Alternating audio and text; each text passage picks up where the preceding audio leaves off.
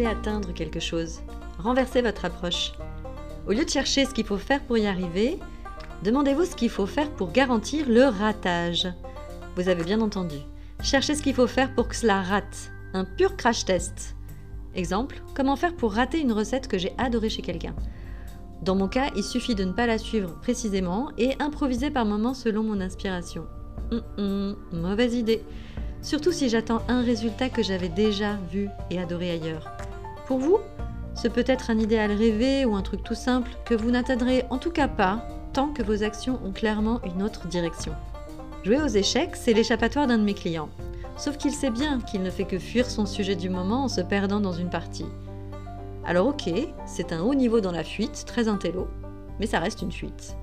Trouvez donc où est votre principale fuite et traquez-la. Ne la laissez pas s'écouler. Au final, c'est toujours vous qui payez la facture. Pensez-y, c'est plus motivant d'éviter le crash que d'y aller en toute inconscience.